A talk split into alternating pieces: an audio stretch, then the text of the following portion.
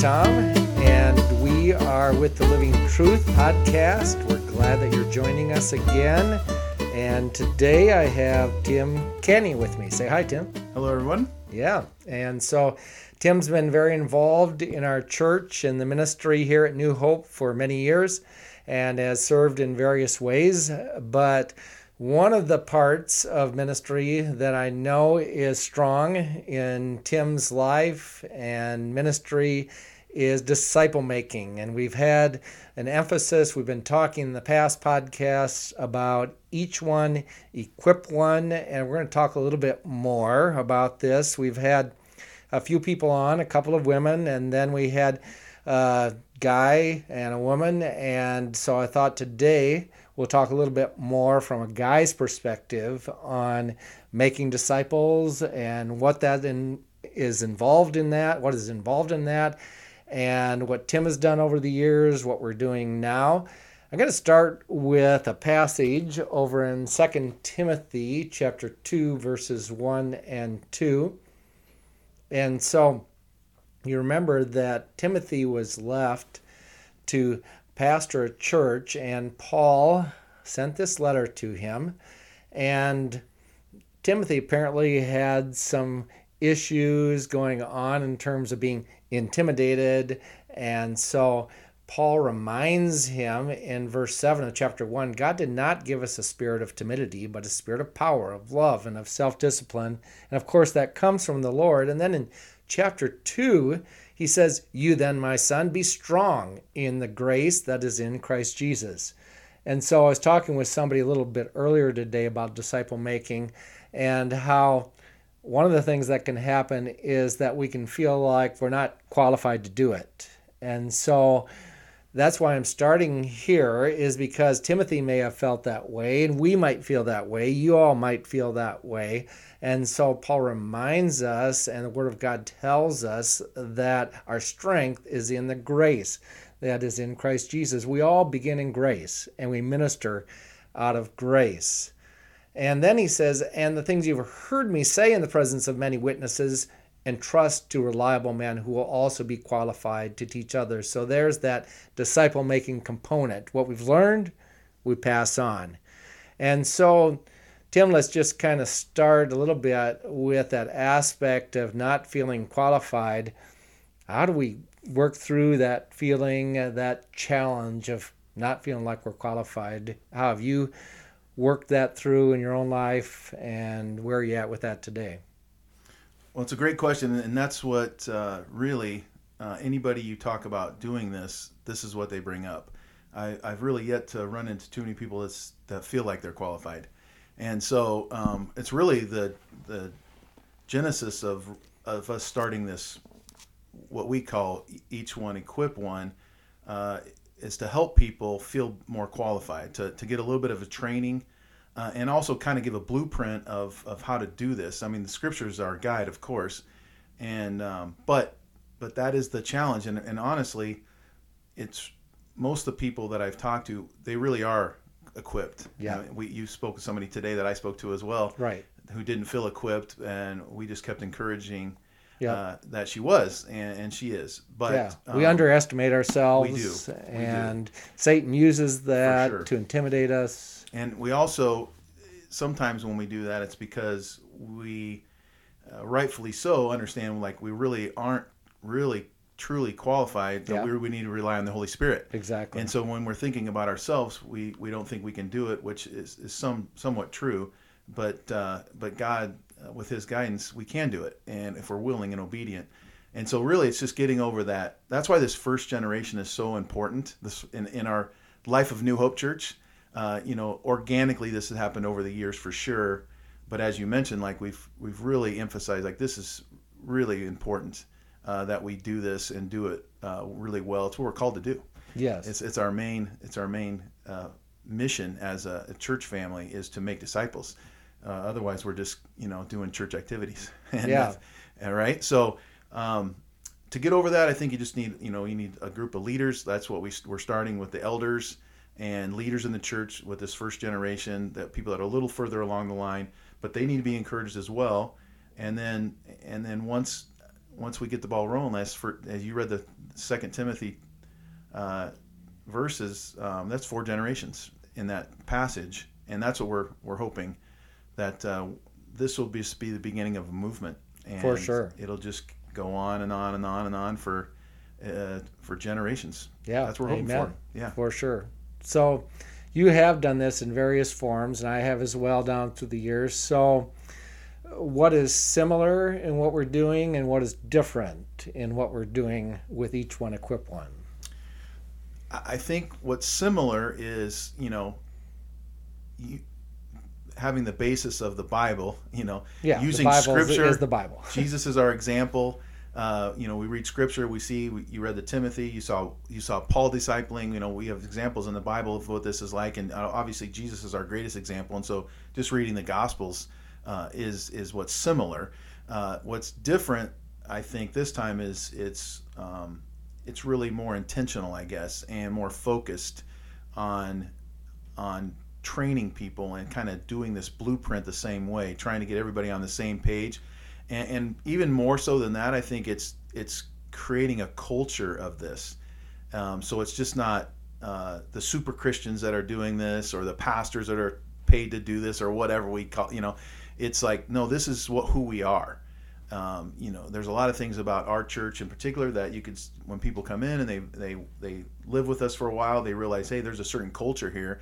Well, we want discipleship to be a part of that culture, and so it's not just oh this happens and oh Tim's really good at this and Pastor Tom knows how to do this. He's he's got so much training and and so and so's good at this, but no, it's like it's our culture, and we're just we just do it. Everybody does it. We're all called to do it, and so whether it's our kids our spouse or other people we're all called to do it and so really that's the difference is we really want to make this uh, really part of our culture Yeah, I like it.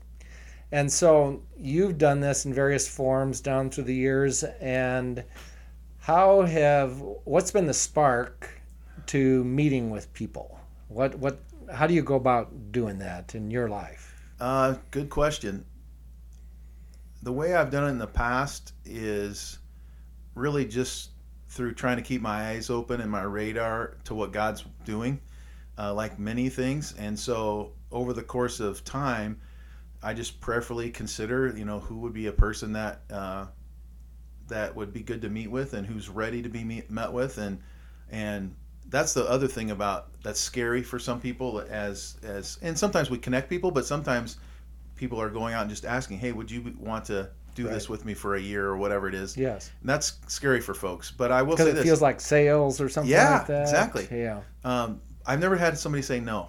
That's the thing. Um, that, that's what I try to tell people. Nobody's ever said no to me. And when you sit down and you say, "Hey, let, would you like to get together every week?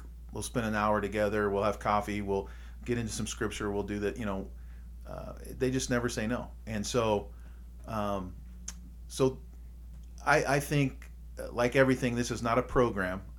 Or I shouldn't say like everything. This is not a program. Yeah. I'll so a lot of times these are Yes. people that you've already had a Right. small group with or begun a relationship with. Right. So the relational component is helpful. It, right? it definitely yeah. is helpful, and and so you're not just picking somebody out of the blue. Yeah, although you you can. You I- I, can. mean, uh, it's amazing. People as who know Christ are eager 100%. oftentimes to enter in more deeply. I agree, and so like most things we do, we're not very program driven in our family, and so this is the same way. So we've had a variety of different ways people are connecting. So some people are connecting because they they felt called by or led by the Holy Spirit. Like I really feel like this person's going to be a person that I should meet with, and they've been going and asking, and it's been working, and they've been connecting.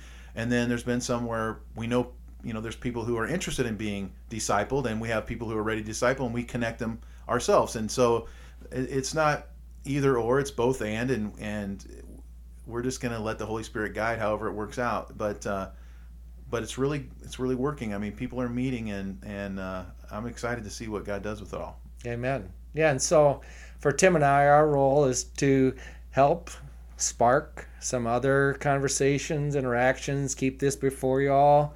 And we're not going to play the role of the Holy Spirit, but we are going to make sure that it's an important value that we continue to hold up as important.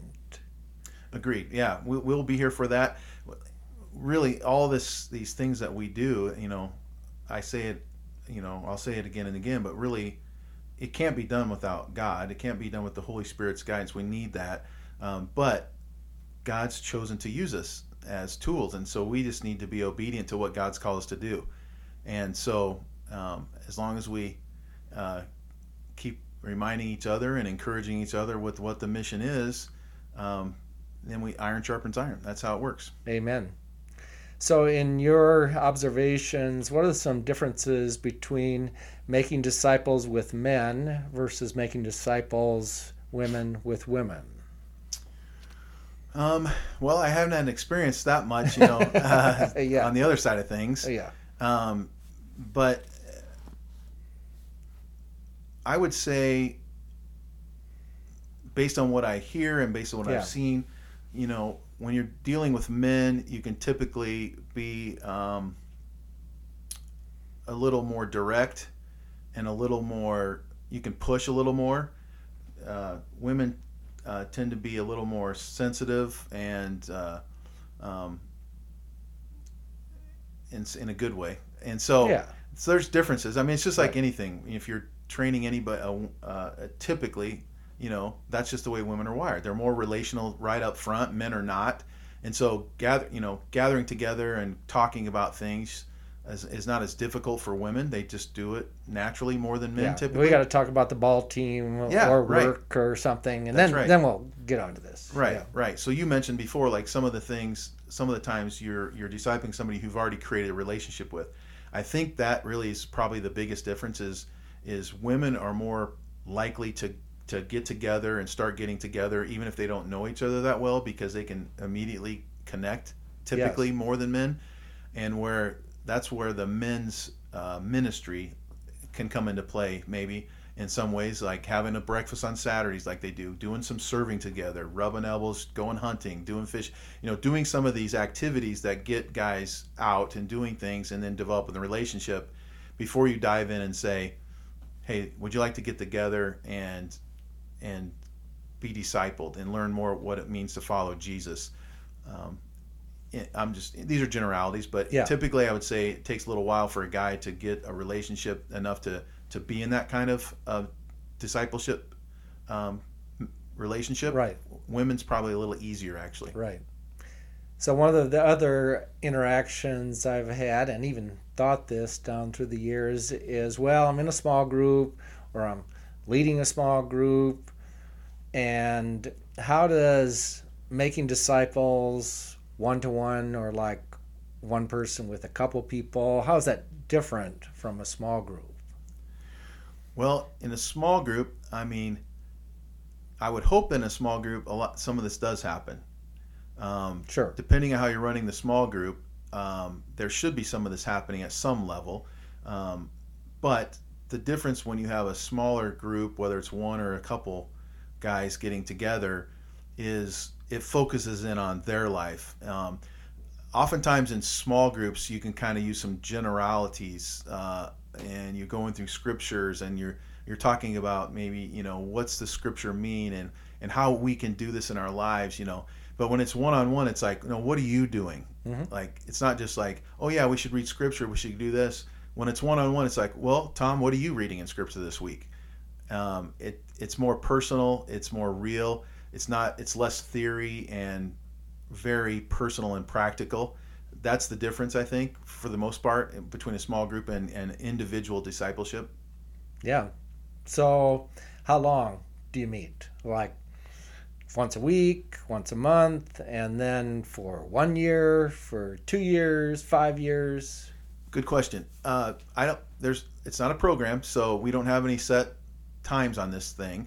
Um, I typically like meeting once a week myself because I feel like if you you're going to miss a week here and there just just happens with life and so if you're meeting every other week and you miss one it kind of gets pretty long um, and so I like meeting once a week and the timing is really depends on on the person and this is part of the the each one equip one uh, blueprint that we came up with right. kind of gives us a we have a baseball diamond kind of looking thing that says like here's uh, where you start. Here's what it means. You know, you start at the very beginning. Who is Jesus? Who's the real Jesus? What does he want? Uh, why did he come to Earth? You know, uh, what is my role here? Uh, uh, where am I at? All you know. So it kind of depends on where you're starting from, depending on the person you're with. Uh, somebody might be just be coming in, never doesn't know Jesus yet, and so you got to start there. And so it depends on where you're starting from, and then as you work around the base path, so to speak, as we call it, you know, as as is really learning about following Jesus in every aspect of your life and how that works practically. Yes. And so, you know, you know, I would say in general, if you're meeting once a week, it should be, you know, it might be around a year, uh, nine months to a year to a year and a you know year and a half, uh, you know, whatever it takes to get through kind of all the the blueprint that we set up, and then of course at the end of it, the expectation is that the person you're discipling will be equipped to disciple somebody else exactly. and that's the expectation. And so, however long that takes, uh, that's how long it takes. So I could say, you know, in general, I'd say nine months to a year and a half, something like that. Yeah, and I think the quest next question is do we see this next generation kind of disciple making happening? Have you seen that happen? Or I mean, seems to me that oftentimes people go through and then they kind of drop it and they don't pick up that next generation okay now i need to be a disciple maker and i guess i'm just really thinking out loud here Right, in a right. sense is what from your perspective what what happens why why does the baton get dropped Yeah, I, I think it's because honestly, I'm just thinking about this myself. As part of the reasons why why we're actually doing this is because like why hasn't this really happened? Uh, you know, you read scripture; it's pretty clear. Like we're supposed to go and make disciples. I mean, that's the last thing Jesus said before he ascended. Um, and so, uh, you know, it's like some of the things we're a work in progress as a church family. I'm a work in progress as a person. And it's like we really haven't intentionally done this, maybe like we probably should have. And so now's the time we're doing it. And so we really, I, I think it's because we weren't intentional about it, and we didn't. When we did do it, we didn't really set the expectation that okay, you are going to be expected to continue this on. yeah i think that's the key and that's what i'm thinking I agree. is this is so you can be a disciple maker Right. it's not just so you can go through this and learn a bunch of junk That's exactly right. not, junk Not junk. I know, good, I know. good stuff yeah, yeah, no yeah. doubt. But and so you you end up with the the uh, the idea that there's like a handful of people that are really good at this, and they just do this with everybody, and then the other Right. people they just go through it and they check the box that okay, I went through that thing with Pastor Tom, right and and so we didn't formally kind of say no, this is an expectation, and so that's why we're doing it now because and then you know hopefully you know we get a few years down the road, then we it's just a part of our culture. Yeah, and I mean, I've done things with people. You've done things with people, and sometimes they do become people who Yes. lead studies and do great ministry. Mm-hmm. But that intentional part of it is important. uh, for sure, for sure. And you know, so the great prayer is that it just becomes a movement. And like I've said before, I pray that it does become a movement that just, you know, uh, changes generations of people around here, and around the world. Quite frankly, For sure. Ultimately, if you've ever done some study on this, they say, well, if you continue to multiply generation after generation, you can like reach the world Right. in 20 years. Obviously, that hasn't happened. So Right. there have been a lot of batons that have been dropped between here and there. for sure. But they didn't start with many. No. Um, and so uh, we have way more than they had to begin with, right in our church family right now. So this is true. Um, so I'm, I have high, high uh, peripheral hopes for Yeah. what this is going to do, Me too. and so I, think it's just I, I'm just kind of thinking about church in general and and just the American church.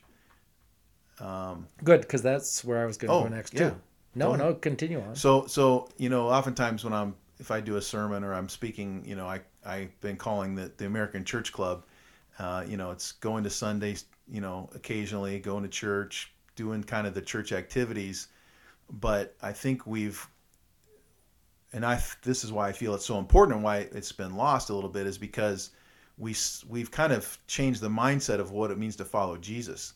I think we kind of de-emphasized following Jesus and became a culture in America, at least, of just um, self-centered Christianity. like it's about me. Like I'll I'll think about it. Uh, I'll say this prayer so I can get to heaven. Um, you know, I try to negotiate with Jesus. Like, okay, well, I don't really want to do this. I don't really want to do that, but I I'll say this prayer, and then I'll have my ticket to heaven and uh, I'll just kind of live my life pretty much like everybody else. But I'll go to church occasionally. I might even serve and do some things, and I'll be a good person for sure. And I'm not going to do all the bad stuff that some of those my neighbors doing for sure. Uh, but I have got my ticket to heaven. But I pretty much lead my life the same as everybody else. And I think, uh, you know, as as you probably heard before, you know, the gospel as I, well, as I said, Jesus said to make disciples, not converts. And so I think we got into this mode of just having people say a prayer so that they're saved and they have it, you know, they go to heaven when they die. And we have de-emphasized like, no, like Jesus says, uh, in order to be my disciple, like you need to deny yourselves and carry my cross. Uh, you have to give up all allegiance to other things. I'm the king. And, and so we've de-emphasized that, that's whole mindset. And that's, that's really a lot of the discipleship that I'm doing currently is getting people's mind shift to you know, the reality is there's a king and when Jesus came he said the kingdom is at hand and and the mindset is I need to repent and change directions and follow the king and that's what we need to do every day and that's what we're called to do is is to to live a life that's uh, on God's agenda and what's he doing and and understanding that my allegiance is with the king now and so I'm I'm I'm his servant and I'm not just it's not about me trying to figure out the least thing I have to do so that when I die I go to heaven. But it's like no, the mission is now and the king's on mission and so I need to be part of that mission. And the crazy thing about it is though it's like like the gospels all are upside down, you know, from the world is that that's the greatest adventure because that's what we're designed to do.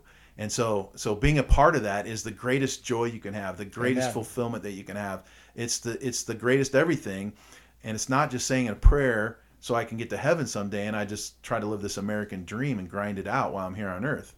And and I think that whole mind shift and I think the church has uh, not honestly done a, a poor job of conveying the actual true gospel.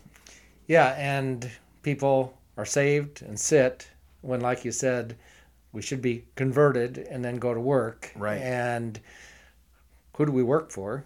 we work for Jesus. That's right. And sometimes we use the uh, phrase the, the mission of God. We're involved in the mission of God. I mean, what right. could be more exciting? Exactly. Really?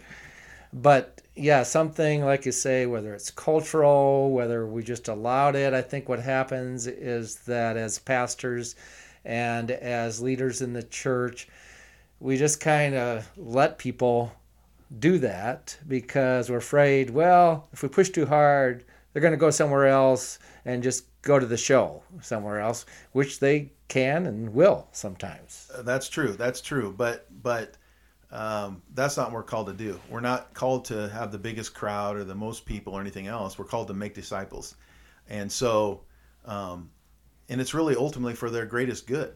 And so uh, you know, doing a watered down version of the gospel is, does nobody any good and and it, it's really it's a disservice.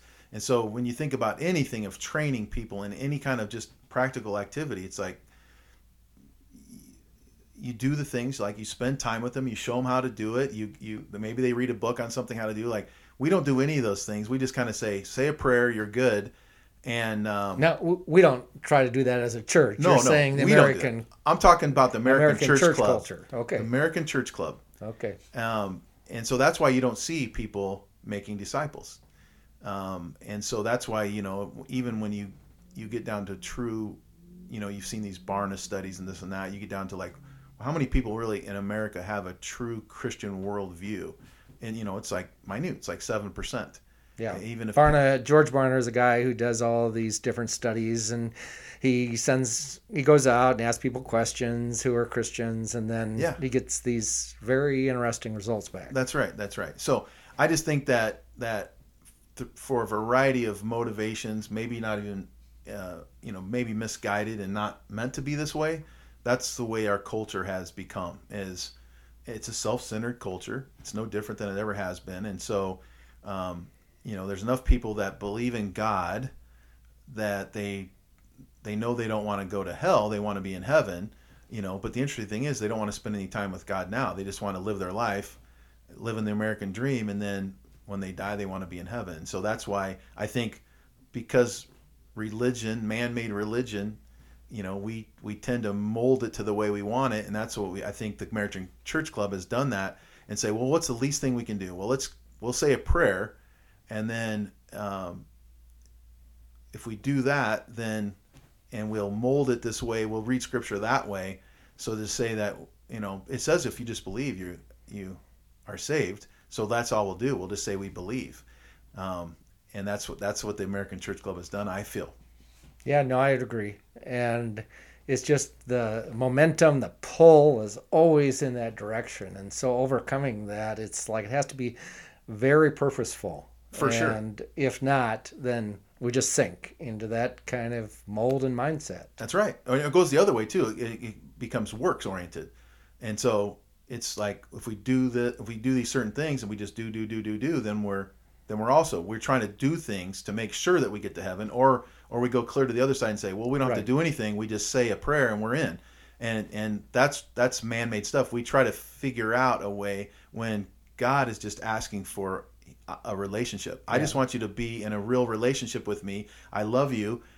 Uh, you have access to me anytime you want, and then I have this awesome mission for you to do and Amen. accomplish.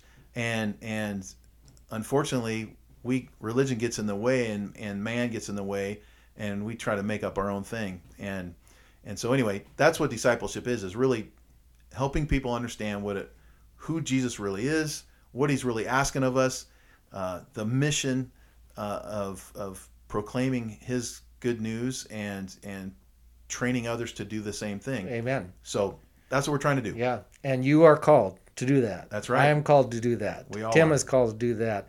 And it's not because I'm a pastor, it's not because Tim is an elder, it's because that's the calling of God for those who follow Jesus. Right. And so the last thing, one of the last things he said was go and make disciples. Right.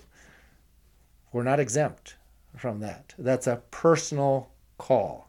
And that's what we're all called to do and be about. And so, yeah, we can come up with excuses and we can try to evade it, but it's really important. And so, I hope you all take uh, what Tim has shared to heart and the things we've said and just consider it and ask God, how shall I respond? How can I get involved? And we'd love to share more with you about how to do that. Absolutely, absolutely. And of course, it all, all starts with your own relationship. And so that's got to be real. You've got to have a real relationship. And, um, and, uh, and as you work on that, um, you can't help but fall in love with God and you can't help but want to share that.